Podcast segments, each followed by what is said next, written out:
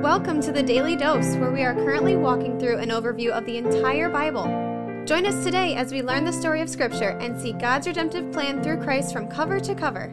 Let's listen to Matt Reisetter, Director of Christian Crusaders and the Cedar Falls Bible Conference. Today we're going to be in Luke chapter 16, verses 1 through 13. This is the parable of the dishonest manager. And I got to tell you, on the surface, this is one of the more perplexing parables that Jesus tells. But when we peel back some layers and see where it's placed in the chronology of Luke's gospel, I think the message is very clear. Before we dive in, I want to thank the family leader who is our 2022 Daily Dose Devotion sponsor. You can learn more about them at the end of this devotion. And thank you, family leader, for your support. Chapter 16, verse 1. He also said to the disciples, There was a rich man who had a manager, and charges were brought to him that this man was wasting his possessions. And he called him and said to him, What is this I hear about you? Turn in the account of your management, for you can no longer be manager. And the manager said to himself, What shall I do, since my master is taking the management away from me? I'm not strong enough to dig, and I'm ashamed to beg. In other words, this dishonest manager is saying,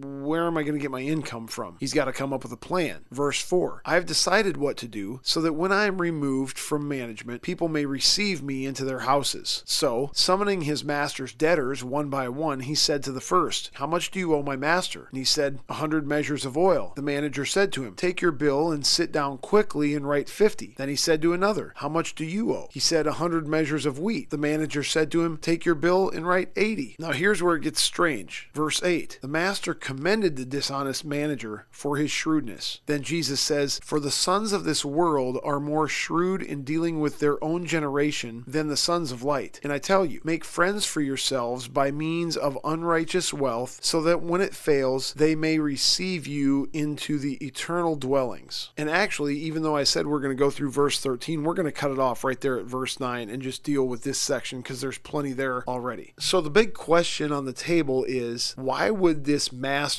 commend his manager's shrewdness, even though the manager's shrewdness ended up cheating the master out of a bunch of his money. And furthermore, what is Jesus trying to tell his disciples through this parable, which seems to make a hero out of a villain? Well, one thing we haven't mentioned lately as we've been in Jesus' parables is that we need to be careful how we interpret parables. We can't get too far into the weeds trying to read this or that into different details in the parables because that can lead us astray. Rather, parables are used by Jesus to basically make one main point rather than a bunch of little points related to every detail. So, what is the main point here? Well, I think it's pretty clear in verses 8 and 9 that Jesus is highlighting the shrewdness of this unrighteous, dishonest manager, not because he wants to endorse what the manager did, not because he wants to say stealing from his master was okay, but to tell his disciples that worldly people, that is, people who don't trust Christ, people who aren't interested in God's kingdom, which is being ushered in by Jesus the Messiah, are more shrewd with their dealings, which revolve around worldly things that are of no eternal significance, than the sons of light, the people who are interested in God's kingdom, the people who are following Jesus and attempting to receive his teaching and adjust their lives accordingly. These worldly people are more shrewd, more forward thinking, more strategic in many cases in their worldly dealings than the people of God are in their eternal dealings. And it's no mistake that God has Luke record this on the heels of chapter 15. Because in chapter 15, we heard three parables about three lost things a lost sheep, a lost coin, and a lost son. As I said yesterday, probably two lost sons. But what we also saw underlying chapter 15 and even back into chapter 14 and 13 was Jesus' rebuke of the Pharisees for what could be characterized in light of what we've just read in chapter 16 as a lack of spiritual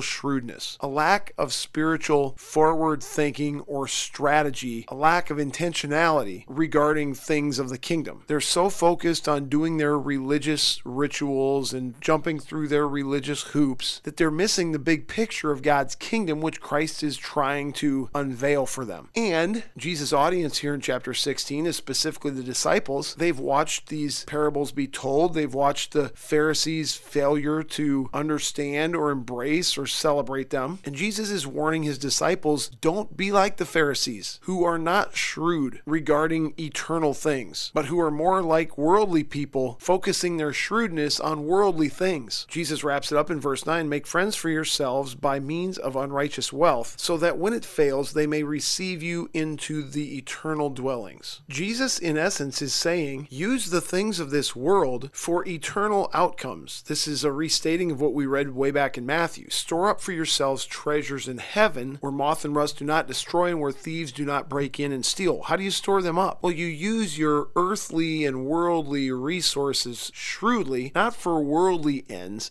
but for eternal ends. And when you live a life like that, where you hold your possessions with an open hand, does that remind you of Luke 14 33? Renounce all that you have. We just talked about that a few days ago. When we live with an open hand so that our possessions are in the service of God and His kingdom, in the service of Christ and His gospel, then we are starting to approach the shrewdness with which the manager handled his master's assets. But instead of doing it for ourselves or for earthly gains, we're doing it for Christ and His kingdom and for the people who don't know Him, who will be blessed by such activity, some of them even being drawn into God's kingdom through faith in Christ, which at the end of the day will result in some of them who go on before us welcoming us into eternal dwellings because we were shrewd with our earthly resources, using them for gospel centered kingdom ends. When you put an addition on your house, don't put an addition on your house for the reasons the world does it. Do it for kingdom purposes. When you go on vacation, don't go on vacation for the reasons the world goes on vacation. Go on vacation with kingdom purposes in mind. When you buy a new car, or go out to dinner, or go to a football game, don't do those things for the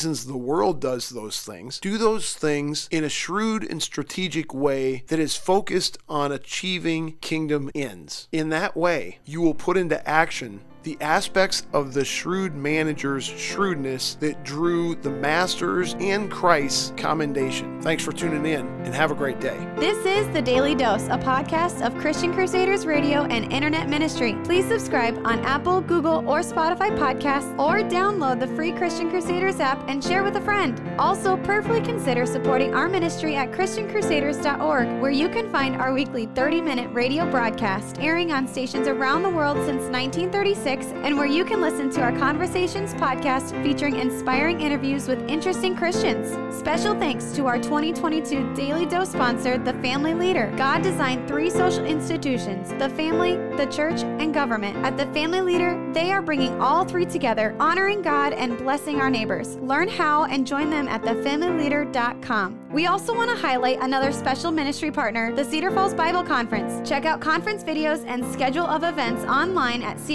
cedarfallsbibleconference.com and mark your calendars for Saturday, July 29th through Saturday, August 5th, 2023 for the 102nd annual Cedar Falls Bible Conference. Thank you for listening and may God richly bless you.